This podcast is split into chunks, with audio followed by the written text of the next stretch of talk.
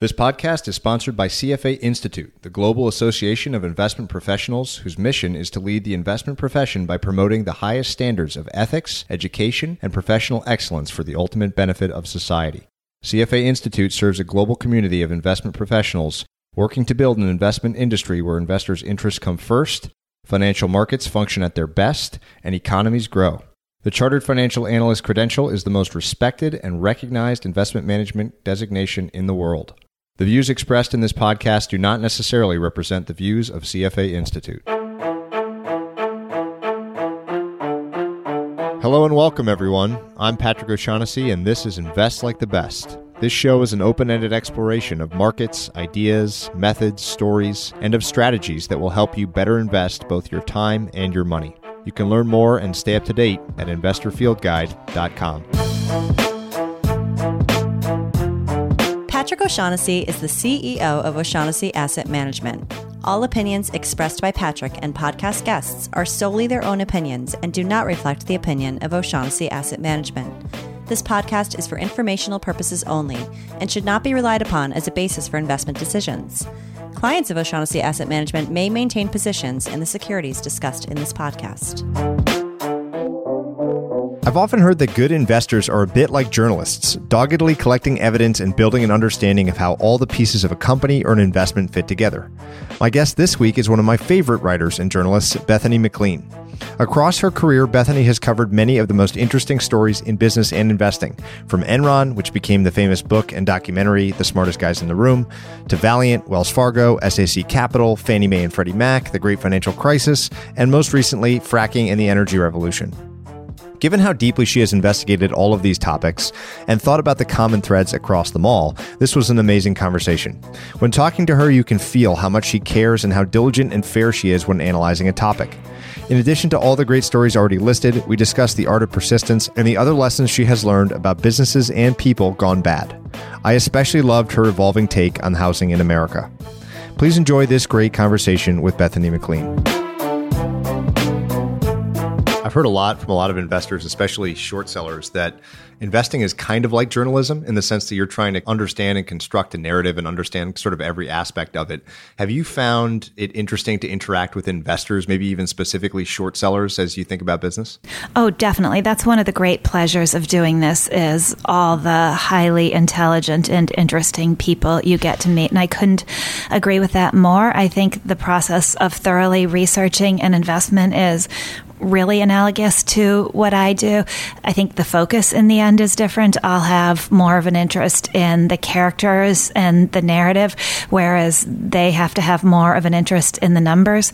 And then the real difference is just what's actionable at the end of it. For me, it's creating a story out of it, actually creating a narrative, whereas for an investor, it's putting your idea to work. And I have never had any interest in that. Yeah. A common theme, having went back, it was fun to go back and read your catalog, read articles, et cetera. Obviously, a common theme is businesses gone bad, or maybe even like negative type stories, people doing bad things. I'm curious philosophically if you think that does a greater service and catalyzes more change than positive stories or journalism. Oh, I wish I had a larger philosophical thought like that driving what I do. But I think that I think you're right. I think I have made a career out of sort of business gone wrong, but it actually wasn't really intentional in a way. When I first started working at Fortune, I wrote this column called Companies to Watch, which is essentially a stock picking column. And I was supposed to pick 3 stocks every 2 weeks that were going to double, triple, quadruple in value, in the next 6 months or so.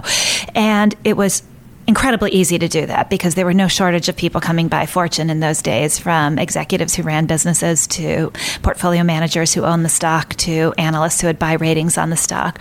And I had no cynicism and no skepticism in those days. I thought somebody was saying it and they were smart, so it must be true.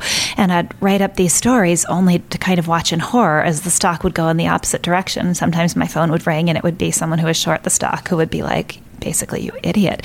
How could you write something like that? How could you be so clueless about this company that is clearly a fraud or, clearly at best hope and dreams being sold as reality?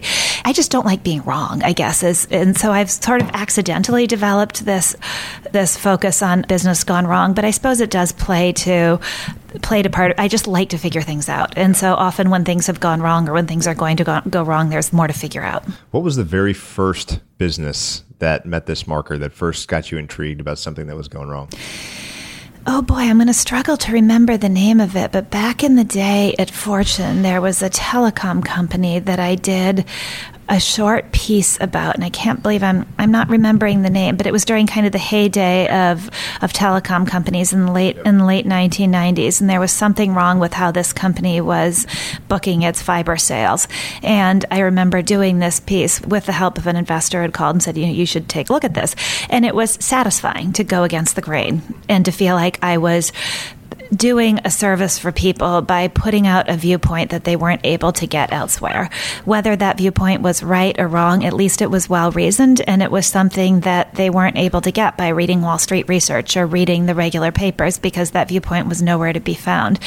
And I guess that is one of the things I've always found fascinating about this, is that we think this is a world that's awash in information. And it is, but selective pieces of information only travel in very small circles.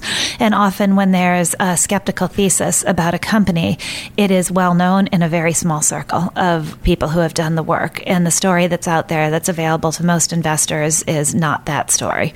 And so I do feel like it's a worthwhile service to put that out there. I'd love to talk through that process, because it is amazing, given the amount of information that grows each year, that all of us investors have access to data on companies, that there still are the Theranoses of the world constantly. And it just seems like that's never going to change. There's always going to be these examples.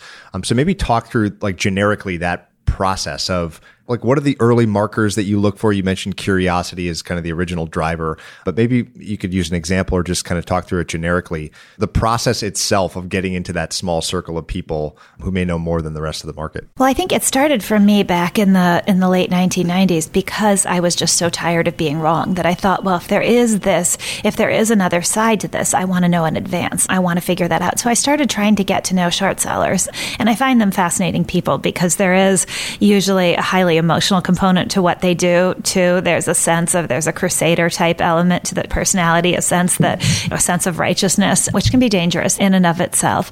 But usually for me, I guess it begins with a company that's at the center of something and is being celebrated for something. And there's something wrong under the surface. There's something that doesn't add up. Either people don't understand it, or there's something that isn't being explained. And it just never fails to amaze me how often it is people are willing to believe in what they don't understand. I read a fascinating piece by Morgan Housel the other day, and he pointed out that to be an optimist, you have to believe in things that you don't understand, because sometimes the inexplicable is just the thing that's one step ahead of all of us. And so if you're never willing to believe in something you don't understand, maybe that's a problem too, or mark of a person, a specific personality set. But it never fails to amaze me how often that is. So that's usually the sort of thing that draws my attention. Yeah, celebration as a marker is a really interesting idea. Certainly Theranos, obviously the CEO, is all over the place and being celebrated like crazy. And I guess if you look back at a lot of the things you've written about, the same could be said. Pretty interesting. Who was the first short seller that really caught your interest and you developed a close relationship with? I guess it was probably Jim Chanos and a guy who worked for him at the time, who has since passed away, named Doug Millett.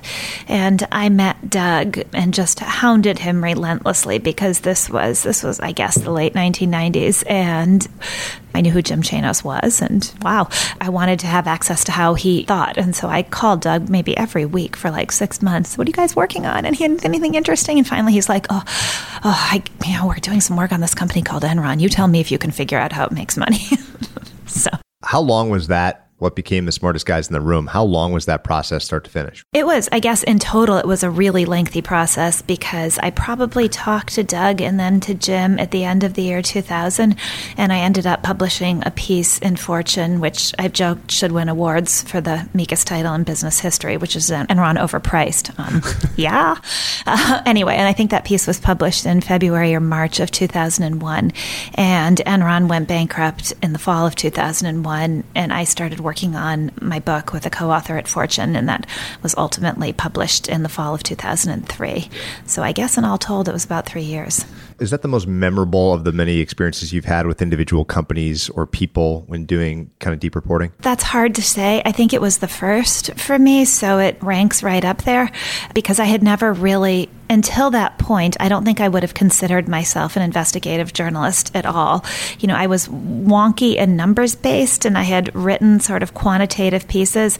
I also did one on IBM in the late 1990s that sort of looked at IBM by the numbers, and now I'm remembering, as we talk, I'm remembering doing that piece too. But they were wonky kind of numbers pieces. They weren't going out there and finding former employees and actually finding the human narrative of what had happened. They were purely numbers-based. So the Enron book, and my first Enron story was that way too. It was really, you know, I didn't talk to former employees. It wasn't that kind of piece. It was purely a numbers-driven, here's what the documents say kind of piece.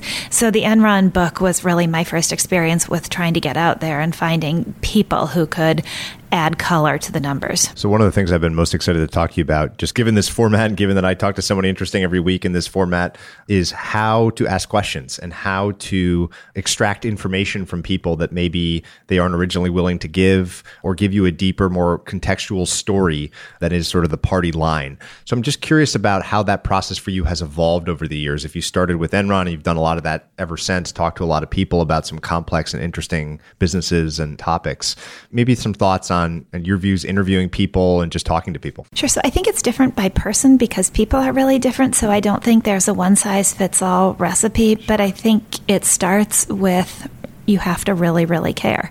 And if you really, really care what the other person has to tell you because you're passionately interested in what it is that they know, I think that comes through and people respond to interest. But then there are all sorts of variations in people. Some people really want to talk and they think in narrative form and they already have something they want to tell you and want to share. Some people don't like to talk and you have to draw them out with very specific questions. Some people will only talk once you know enough to ask really good questions. And so then you have to feel it out as you go. I did have this instructive experience early on. I used to tape my interviews. I don't very often for various reasons anymore. But I remember listening to one of my tapes. This was early on in my journalistic career. And the person would start to say something really interesting. And I'd break in with my own observation or my own question. I was like, oh my God, this is terrible.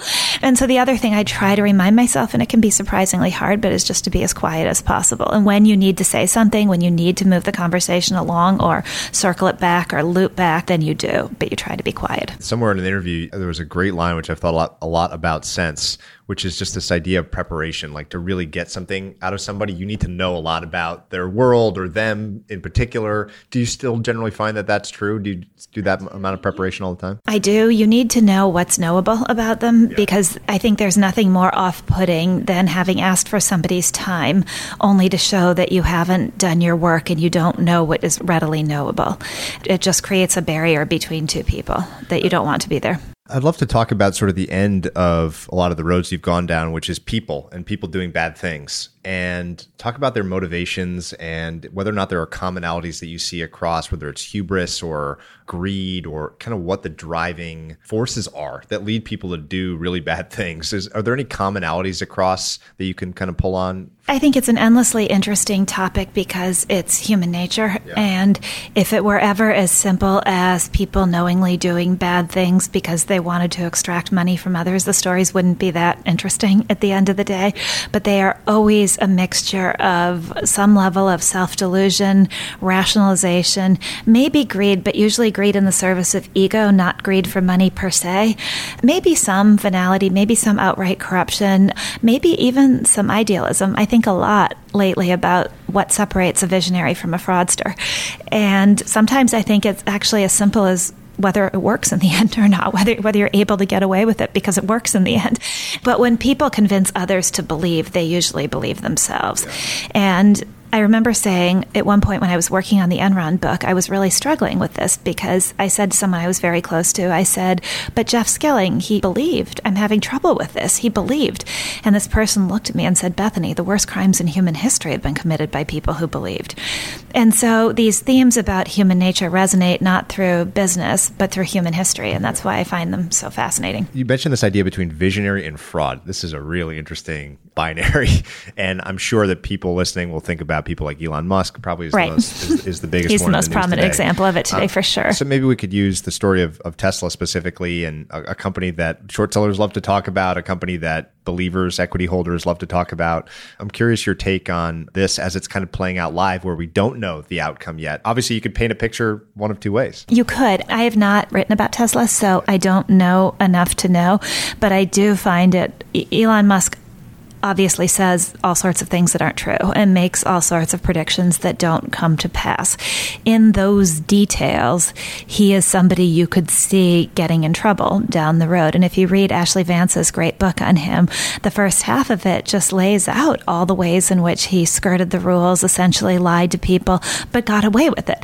And so I think in this case, one of the lines between the skeptics and the believers is, he's lying. He's not telling the truth. This isn't happening. And the believers who think somebody who's that brilliant and has that big a dream, well, they're just, all these details don't really matter. The details are unimportant. You know, grungy little detail-oriented people who can't see the big picture. And it's really fascinating because that is exactly the crux of this debate. I just finished this book called Free Radicals, which is a really interesting book about all the frauds basically perpetrated by great scientists. Oh. And there's this great line in it by Isaac Newton, biographer, who talks about him throwing clouds, I'm going to get it wrong, but throwing clouds of exquisitely crafted fudge factor in the eyes of his scientific opponents, and says basically some of his most famous work was deliberate fraud. He knew he was right about the idea, and he just didn't have the math skills to back it up.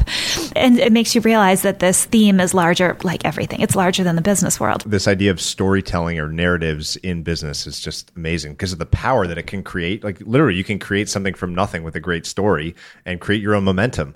Looking back on all the things you've investigated, was there a moment where there's sort of this visionary fraud, like you're not sure, that stands out in memory? Is there a person or a situation where you really didn't know? Well, I don't know that I can answer that at the moment in time, but looking back at it, it's fascinating if you think about Enron, because Enron Broadband, which was a fraud for all intents and purposes for the nitty-gritty reasons that short sellers focus on, reporting of profits that were basically manufactured out of thin air, lies about the status of the business. But Enron Broadband was Netflix. I find that incredibly interesting because if it hadn't been for all the other manifold problems in Enron's businesses, perhaps they would have gotten away with it. And so it's unclear. I'm not sure. I wish I could identify that pivotal moment where you could tell the difference between who's a visionary and who's a fraudster. But I sometimes think it's only clear in retrospect because the luck of whether or not it all works, whether or not you get the time to work, for it to work, whether or not things break your way or don't break your way is often what determines it, not the actions themselves. That's a cynical view, I know, and I'm still thinking through it, but I wonder about that. What was your experience looking into Valeant? The Valeant story is a fascinating one for me because the big thing that is different about Valeant and Enron, even though they are similar in some ways, but the big thing that is different between the two is that in the case of Enron, what we usually think of as the smart money, the big smart hedge funds, who we all know, they were all skeptical. In the case of Valeant, there was a big divide in the investment community, and some of the smartest investors out there were big believers in Valeant. And it was a part of the story that I couldn't understand as I was working on, and I still can't understand today. And when I say that Valeant and Enron were similar, what I mean is that they both had the same attitude toward the rules, which is that the rules were meant to be manipulated. The rules were meant to be used and manipulated and stretched to their limits, not followed in any kind of linear way. And of course, both Mike Pearson and Jeff Skilling were McKinsey alums, which is another fascinating element. But that to me was the mystery of Valeant. I remember sitting with an investor who was a believer in Valeant, a very smart investor. And it was right at the time the Martin Shkreli stuff was breaking. And he was commenting on what an absolute jerk Martin Shkreli was. And I said, but why is what Valeant's doing any different? And he thought for a minute, and he said, well, that's a really good question. And it was interesting that the behavior that in one person people saw as utterly reprehensible somehow was acceptable in the case of Valeant. And I think part of that is that Mike Pearson managed to spread this veneer of efficient capitalism over the whole thing, you know, we had these arguments, well, insurance is going to, if I raise the price of these drugs, insurance is going to pay for it. And for the people who don't have insurance, we'll figure out a way to get it to them. And the cost of Cyprine is still cheaper than the cost of a liver transplant. So in a capitalist economy, that makes sense. And those arguments just made people lose sight of this basic idea of right and wrong, which is sometimes more fundamental than any of the sophisticated arguments you can layer on top of it. You wrote a really interesting article, I think it was for Yahoo Finance recently on, I'm going to blank on his name, but I think it's Omid Malik at Bank of America. And the much more nuanced version of the stories that have emerged around this Me Too movement. It would be fascinating to hear your perspective on writing that story, how difficult it was to kind of toe that line in what's become, you know, obviously a really important, hopefully force for good, but maybe highlighting how complicated these things can be. Right. Well, that was an incredibly difficult story. And I tried to highlight in the piece that there was a lot I didn't know. I know I didn't know things, and I still worry that he is a much worse guy than I knew. But the piece raised some issues I am really interested in, which is this idea, can you be fair to women, for whom particularly the world of finance has never been at all fair to, and still be fair, or maybe a better way of putting it, can you be fair to the person who is the accuser and still give a fair process to the accused?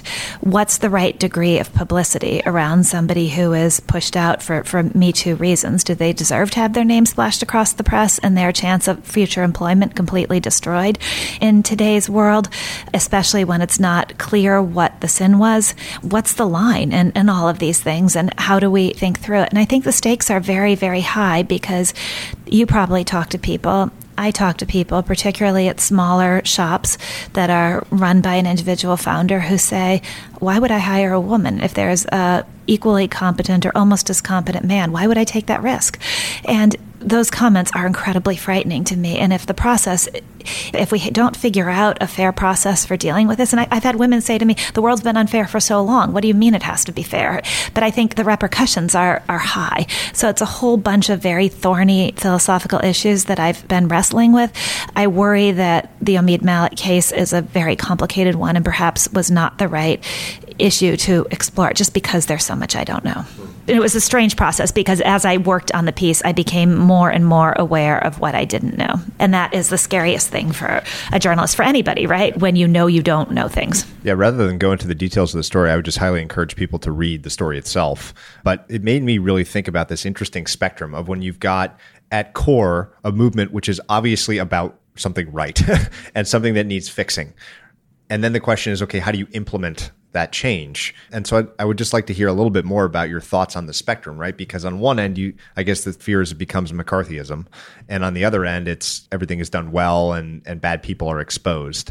So do you have any philosophical thoughts on like how to attack this problem, or what we can do better? I wish I did. I think it's really complicated, and I'm worried that there's not a way to be fair to accusers and also be fair to the accused, because if you are somebody bringing a complaint against somebody who's powerful, you don't necessarily want to be identified. You don't necessarily want the details to be public. It's really, really hard to speak up. Yet, on the other hand, if it's going to destroy the person who's being accused, not only their current job, but their potential to get employment again in today's world, get them kicked off boards of charities that they've been involved in, et cetera, shouldn't the details, shouldn't the accusation, what the specifics of the accusation be knowable so that the person can defend against it? And I think it's a really hard bar for the press, but I feel like you have to have the details from somebody in order to report it, the specific details, even if they are anonymous, but at least you have to know the details instead of just generic, this person is part of the Me Too movement, but we don't really know why. But I think it's a really hard line to find, and I worry there isn't a way to be fair to both. Apart from just very clear detail, honest reporting, do you think there are other ways that journalists or non-journalists can positively affect this entire movement? Well, I think it is, and I think it's up to the individual journalist, but I think by finding a line as to what should be reported and what shouldn't, and I guess in my mind there's a temporal aspect to it, quantitative aspect to it, and a severity aspect to it, by which I mean if something happened 20 years ago and it's one person and it's an allegation that they said something inappropriate, you know what, maybe that doesn't need to be reported.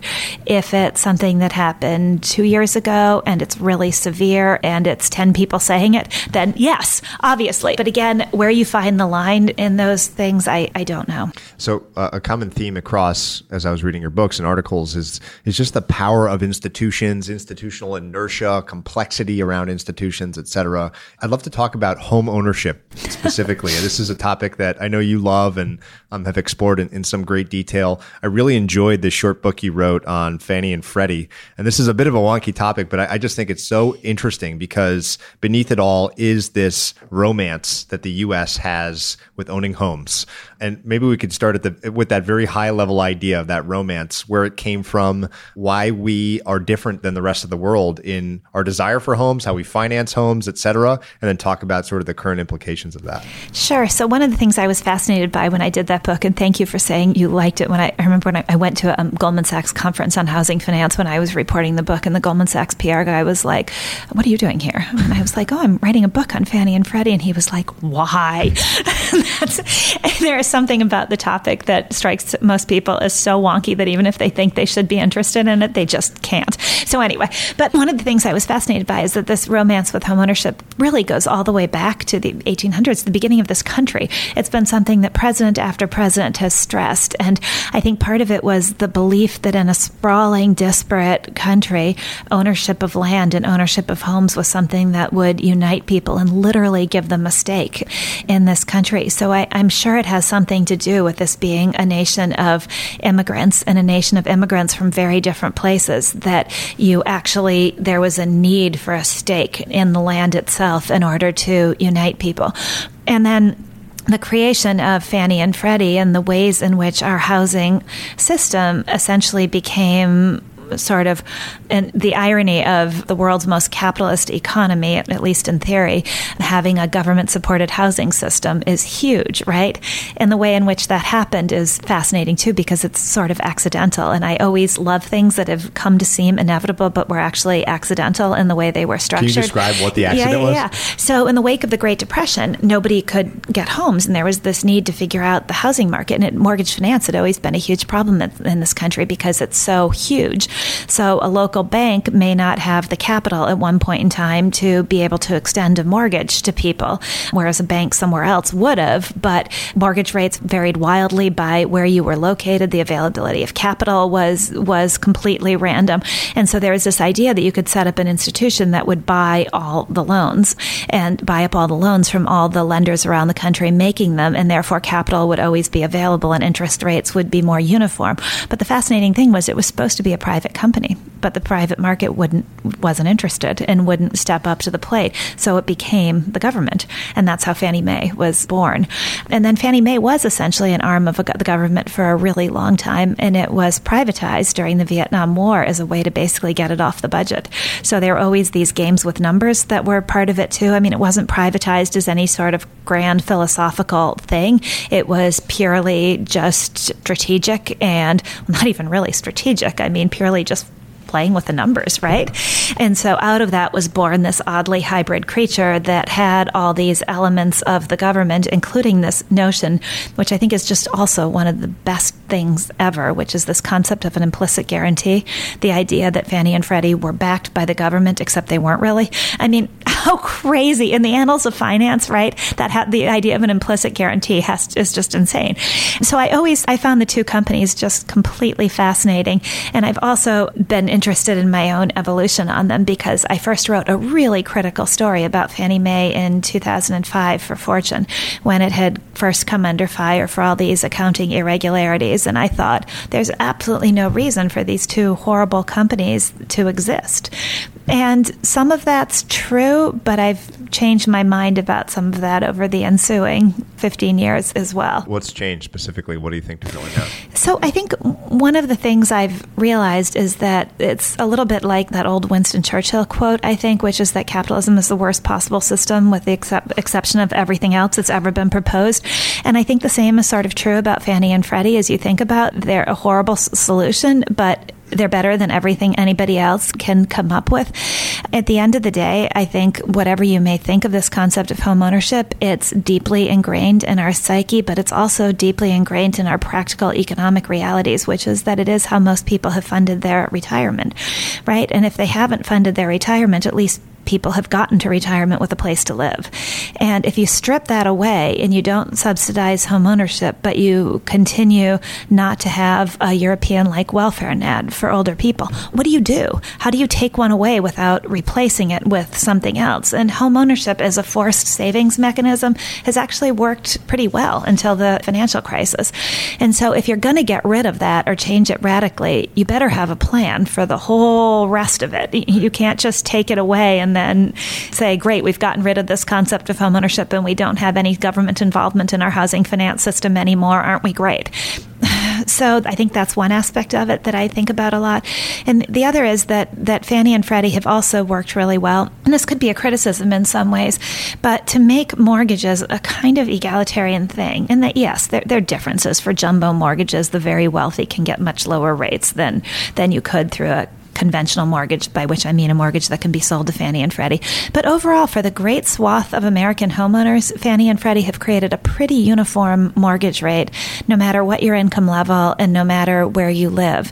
And I actually think that's an achievement. And again, one that if you're going to get rid of, you better think about what the social consequences are of that. It's amazing when I was reading the book that homes are typically someone's primary asset. We spend an enormous amount of money on them, all of our time in them, but no one really understands the system behind them. There's a great line in the book that says, it was a quote from somebody, something like, the rest of the world, which I think has much shorter duration, much more variable rate mortgages, is socialized healthcare, but then private market homeownership, and we're sort of the inverse. And I'd never really thought about it in those terms, right? Like, these are incredibly important things, and it really is a differentiating aspect of U.S. like economic structure and life. What percentage is it of mortgages that are ultimately bought from the banks by Fannie and Freddie today? By lenders from Fannie and Freddie, I think it is still close to 75-80%. I haven't looked at the numbers, and not just Fannie and Freddie, but the FHA and Ginnie too. But it's a huge number. I mean, the private market, we're a decade out of the financial crisis, and the private market, by which I mean mortgages that are made and then sold to Wall Street in order to be packaged up into securities, that market really hasn't come back. And you can blame all sorts of things by that. But that's the other thing that the financial crisis showed, which is Fannie and Freddie always said, great, Wall Street, you can package up your own mortgages, but as soon as the economy turns bad, as soon as there's a crisis, you'll be gone, and we'll be the only thing that's left. And people who are skeptical of Fannie and Freddie always said, bullshit, that won't happen. There'll always be a market for mortgages. And you know what? Fannie and Freddie turned out to be absolutely right, because when the financial crisis hit, if we hadn't had Fannie and Freddie, the crisis would have been a million times worse, because the entire mortgage market in this country would have shut down. People wouldn't have been able to move. They wouldn't have been able to sell their homes. It would have been of a magnitude worse. And so that actually turns out to be true, right? The private market likes the mortgage market in good times. Yeah. And as soon as times turn bad and that money doesn't have to be here, it's gone. So I know you've just completed another interesting investigation into something like the housing crisis that has contributed to a lot of the volatility in markets and business in the last couple of decades, and that's the world of energy, specifically U.S. fracking. I think the book's called Saudi America, which is a great title. I'd love to just hear a little bit about why you got interested in that. It sort of stood out in your list of things you've explored as somewhat unique and different from some of the other things you've looked into. So talk to me a little bit about what got you interested in that and maybe some of the major conclusions having investigated. It was funny. We were having a dinner party at our house, and the subject of my book came up, and my husband was just shaking his head. He said, only my wife, housing finance, and then fracking. Seriously? It was something I was always interested in. I found Aubrey McClendon an incredibly compelling character, and I couldn't get to write about him because I think there's this little bit of a barrier that everybody on the coast is fascinated by what's happening in Silicon Valley and sees that as the driver of the American economy. And I was like, no, wait, you guys, this thing that's happening in Texas and these grungy areas of the economy that we don't want to look at, this is far more important for the future of this country than what's happening in Silicon Valley. And so we need to look at this and delve into it and understand it. And I was looking for an excuse to learn more about it and to try to figure it out. And I was fascinated by the contradictions in McClendon's story because he essentially most likely died broke after, being a multi-billionaire, did so much to reshape the face of an industry, yet the company he left behind struggled to survive, and it burned through capital. It burned through extraordinary amounts of capital to the tune of, tens, 20s, 30s of billions of dollars.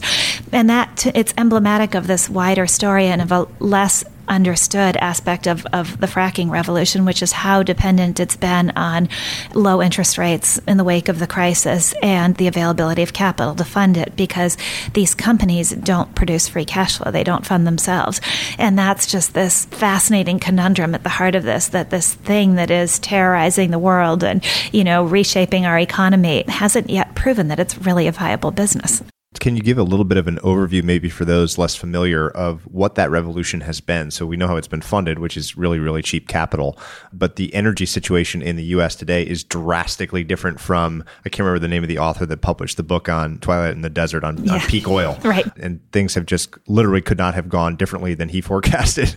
So talk about what that change has been, what's driven it, and kind of why it's so interesting. Starting there, that's one of the things I learned, which is just so fascinating to me, is that there is nothing like the energy market and the oil market, and specifically to show up the fallibility of forecasts, because everything anybody says is wrong. It's just the only thing you know about it is that it's likely to be wrong, no matter how solidly reasoned and totally thorough it seems at the time, wrong. So yeah, when you think about the change over the last decade, and it's really solely a result of this new technique of fracking, which is really kind of the combination of two techniques, which is horizontal drilling, having a drill go horizontally instead of vertically, and then fracking in order to get molecules to flow that wouldn't otherwise have been able to flow, has completely changed the global picture. We used to think we were running out peak oil, and we used to think we had no natural gas, and we were running out of natural gas. And now the estimates are we have enough natural gas to last 100 years, and we've started to export the stuff, both the natural gas and the oil, which was unfathomable a decade ago that we would ever have enough to export. And it's totally, the availability of cheap natural gas is completely changing power generation and industry in this country, because the U.S. has one of the cheapest sources of natural gas globally. So it changes our industrial picture going forward. But there's this contradiction at the heart of the whole thing, and it's best summed up by a quote I have in the book from my pal John Hempton. He and his partner used to have this debate, and his partner would say, the oil and gas is real. It's there. And John would say, yeah, it's real, but the economics don't work. And so that's kind of the conundrum at the heart of this, which is that because the economics of fracking are tough, the decline rates on the wells are really high, so it requires constant reinvestment. It's really hard for these companies to produce free cash flow. And so they've required, in order for this fracking revolution to take place and for the immense quantities of oil and gas to be coming out of our ground, it's required the availability of cheap capital, both in the form of debt, thanks to the Federal Reserve's low interest rate policy, but also in the form of pension funds desperate for a return, right, who have been willing to put money in private equity firms and into credit-oriented hedge funds that have helped supply capital to these companies. Where do you think we are in that life cycle now? I'm not asking you to make a prediction, but maybe just a set of observations about the current state of things, maybe when you finished your research process, kind of relative to that was a super frustrating thing about the book, because I wanted to come up with an answer. And that was part of the motivating factor behind it was, okay, how is this going to shake out? And I realized that's totally impossible. And it's totally impossible for a couple of reasons. One is that you can't predict the price of oil or of natural gas. So what doesn't work at $60 a barrel would work at $150 a barrel for sure, right? So to say this doesn't work is to say you can predict the future price of oil. And the one thing I learned is that I'm sure as hell not doing that. And then the second component of it is, I guess there are actually three components. The second component is there have been huge technological improvements in fracking and the technology of getting this stuff out of the ground, and the cost does keep coming down. And so to say this doesn't work economically is also to say there will be no more technical progress, and that you can't do either. And then the third thing is that the history of the fracking revolution is that it has been way more resilient than its detractors ever believed. This was supposed to be done when prices cratered in 2015 and 2016, and yet it came roaring back. And so It's a short history. It's only a decade-long history, but the history so far shows don't underestimate these guys. I finished an interesting book, actually, as part of the process for thinking about this conversation, which was the technologies that shaped the Industrial Revolution in America, and this idea that the two most important things are our source of energy and what the author calls our prime movers. So the way that we basically move stuff. It used to be our own muscles and horses, and it evolved to, you know, steam engine and steam turbines and the internal combustion engine and all these things. And I think people underestimate this whole idea of fracking and energy, the importance of the fuel source, the importance of little boring things like air conditioning. And ultimately, these are the drivers of, maybe more so than the next Silicon Valley, you know, scooter company or whatever. These are the drivers of our economy. They are. And a person who was a fracking entrepreneur sent me a picture, a map of the economies of Haiti, I think, and the Dominican Republic, you know, one where there's energy and one where there is not much, and the difference in living standards between the two countries. And whatever you say environmentally, it remains the case that hydrocarbons, energy, have been the surest way to change the standard of living of a population throughout access to hydrocarbons. And so that's something, think about however you wish, but it's a fact. For people that are, because this is an interesting investing question, right? Like if this continues, let's say that interest rates don't rise or the availability of capital doesn't crater so that, you know, we can continue to be, let's say, energy independent or even exporters of energy. And people are interested in how this might affect other things in the U.S., industry, other sectors of the economy. Any other thoughts there or places that you might recommend people go to read? Because that could be an enormous sort of secular trend that affects people's investment. Well, it could. I think what people are struggling to figure out, and people who are much more well-versed in this than I am, because there's another thing out there that changes this entire picture, which is renewables, right? And what the onset of renewables and when it's coming, because as soon as it does, the price of both oil and natural gas goes into a secular decline, just as it did with coal. As soon as you can see the end of the era of non-renewables, then the whole picture changes. We can't see when that is, but we know it's coming.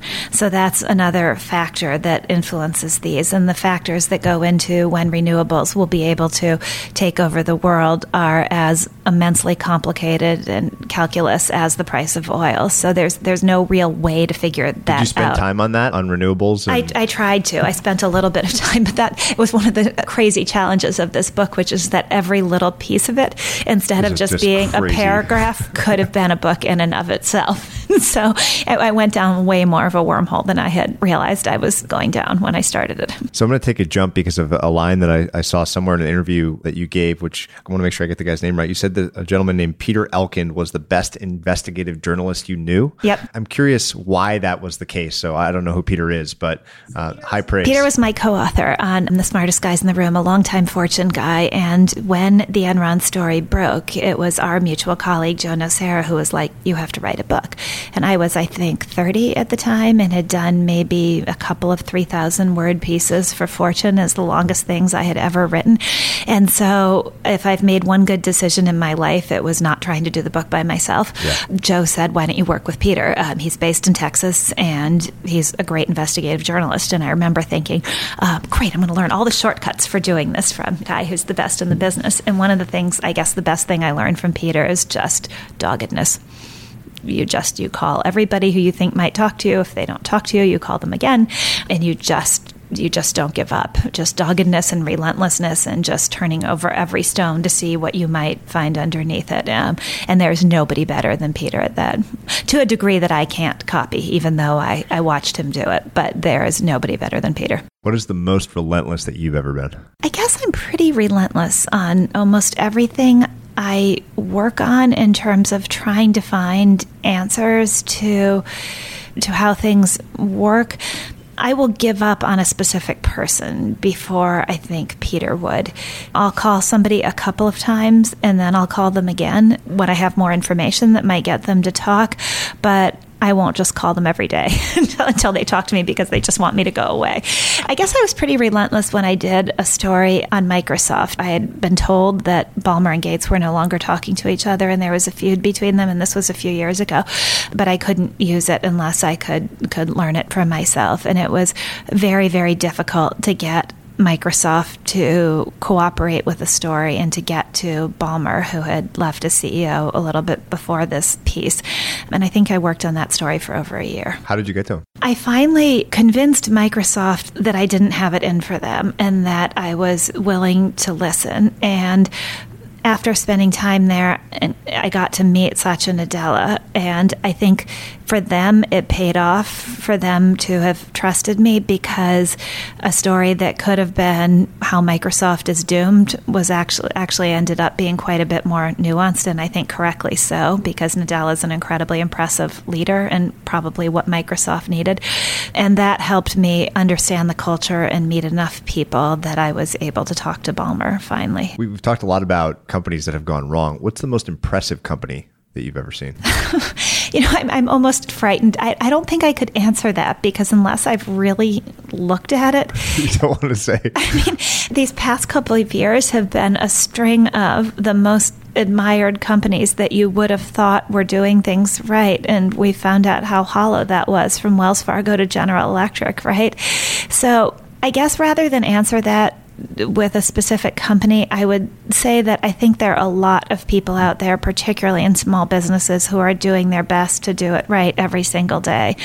And I remember coming across, when I was working on my book about the financial crisis and everything was negative, coming across this guy named Dave Zitting, who ran this small mortgage broker out in, at the time, small in Arizona. And he had gotten into subprime lending. And after about a year in it, he shut it down, because he was just like, you know what, my borrowers, I can't, he was selling the loans onto a bigger buyer. And they were like, just get us the loans. We don't care. And he was re-underwriting them at his office. And he was like, but these, my borrowers can't pay these back. These don't make sense. And so he shut down the business. And then he watched for like a year and a half as all of his peers totally eclipsed him and, you know, had private jets and, you know, were buying islands. And he was just, you know, plodding along in the regular old prime business. But he was right. You know, he was right. And I think people make those decisions all the time in ways we never know about. You know, those absolutely right businesses, they look at their customers and they say, this isn't right for my customers. This doesn't make sense. And they don't do it. And we don't usually find out about most of those stories. We've talked about ego and wealth and all these interesting potential drivers of people doing bad things. There's probably nowhere in the world where that is more concentrated than in the kind of cutting edge of the investment world. People usually call this hedge funds. Maybe that's not the right word, but it's more of a fee structure than actual hedging happens at a lot of these places. You wrote a fascinating story on what was then called SAC, now Point72. And I would love to hear your take maybe on that story specifically, but more generally speaking, your kind of general impression of or take on the very competitive, very aggressive hedge fund world as it stands today, maybe relative to your long experience with, you know, some of the smartest, best investors in the world. And oftentimes when stories are written about places like this, I know a lot of people who have done stints at Point72, and to a person, they are unbelievably smart, unbelievably impressive, and for the most part, you know, great people. So I'm curious your take on looking at that world today as it stands relative to your experience with that world through time. I've always actually had a pretty good experience with most people who are part of that industry. People are incredibly smart and usually really interesting to talk to. And I have the great luxury of most of the time not having to cover that world directly, so I can appreciate people for who they are and the conversations I can have with them rather than having to worry about that world. I think it is competitive enough that if you aren't awfully good at what you're doing, it's not like incompetent people are sitting there raking in these mammoth fees, right? If you can survive in that world, then you're really good at what you do. And it is viciously competitive, and it is the choice among people who give hedge funds that money to pay those fees and to invest in something that is essentially a fee structure rather than an asset class for the most part. So I don't have any grand philosophical takedown of the hedge fund industry.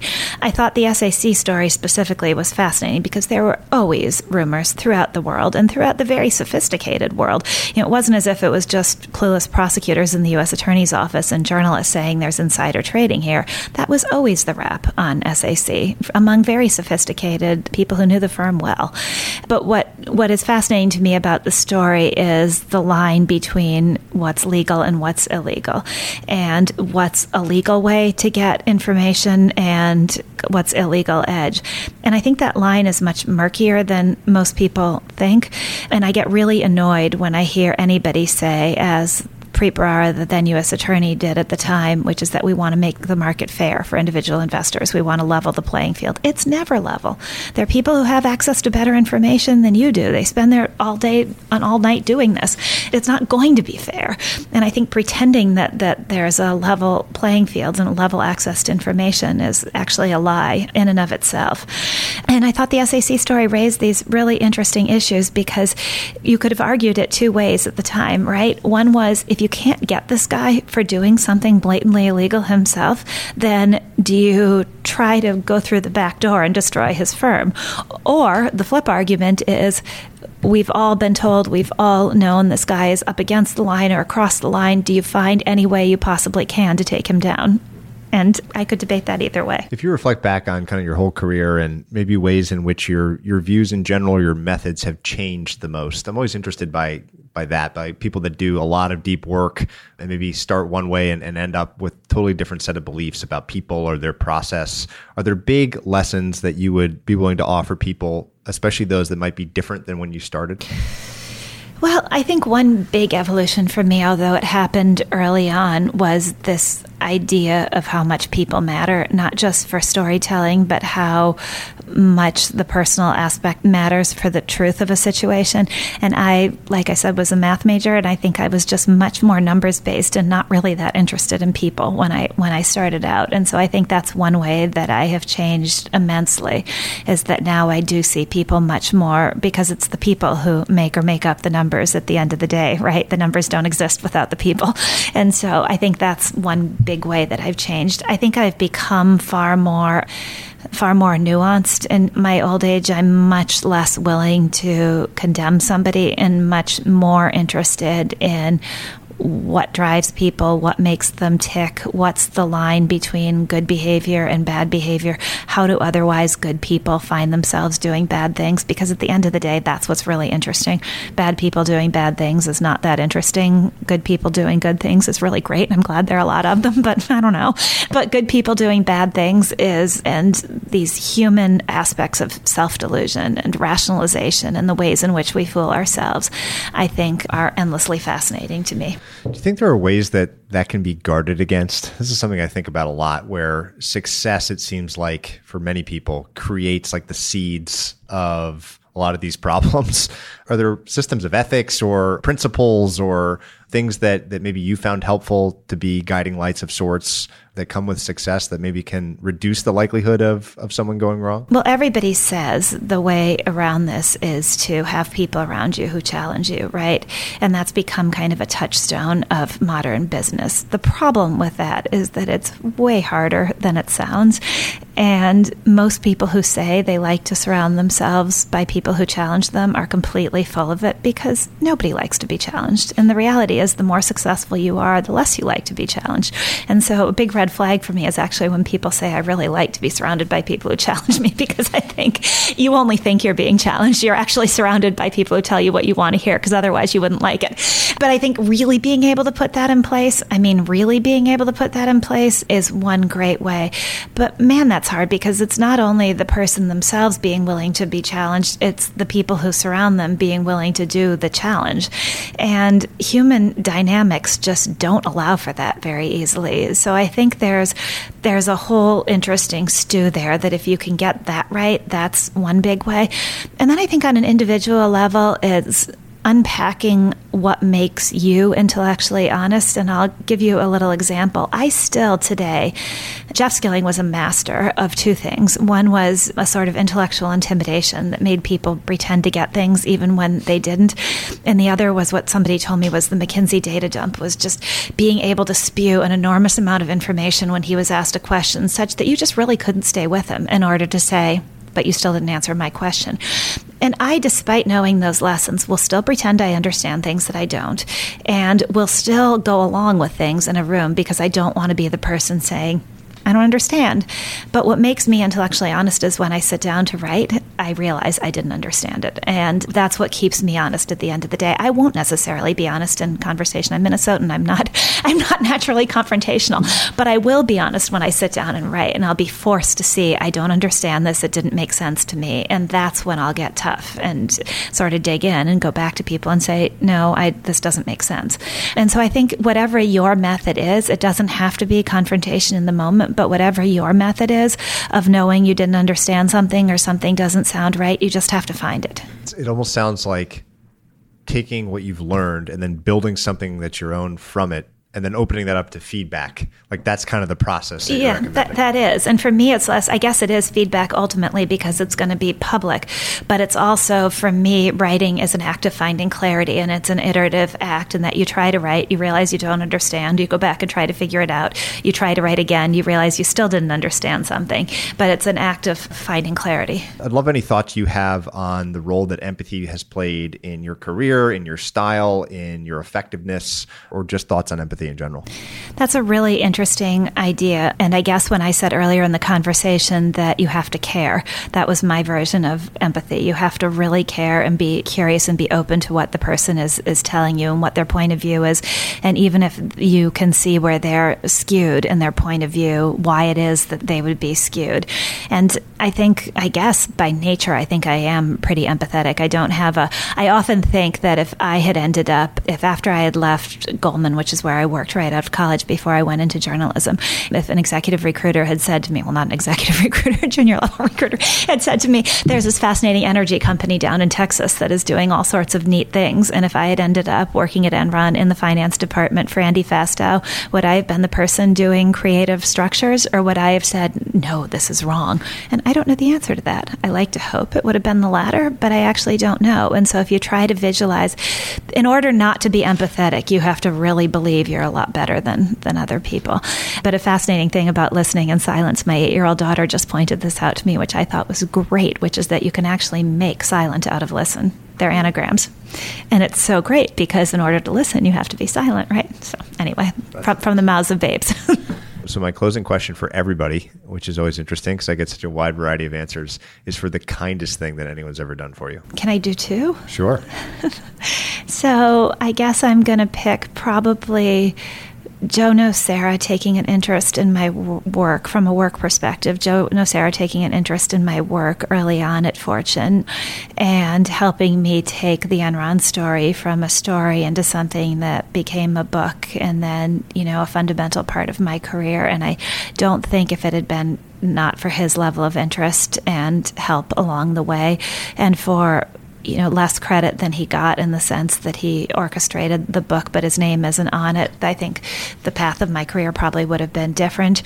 And then on a personal level, I guess I would probably say my husband, because he always rises above, and instead of taking petty little comments and making them into a big deal, he dismisses the petty little comments and rises above. And if you do that, that sets a precedent where both people rise above and see the good in the other person and the other person's comments rather than the bad. And it creates a virtuous cycle instead of a vicious cycle of squabbling, and it makes life much better. God, I love that answer. Well, this has been full of such interesting ideas kind of all over the map, which I knew it would be. So thank you so much for your time and all you've done. Thank you so much for your interest. Hey everyone, Patrick here again.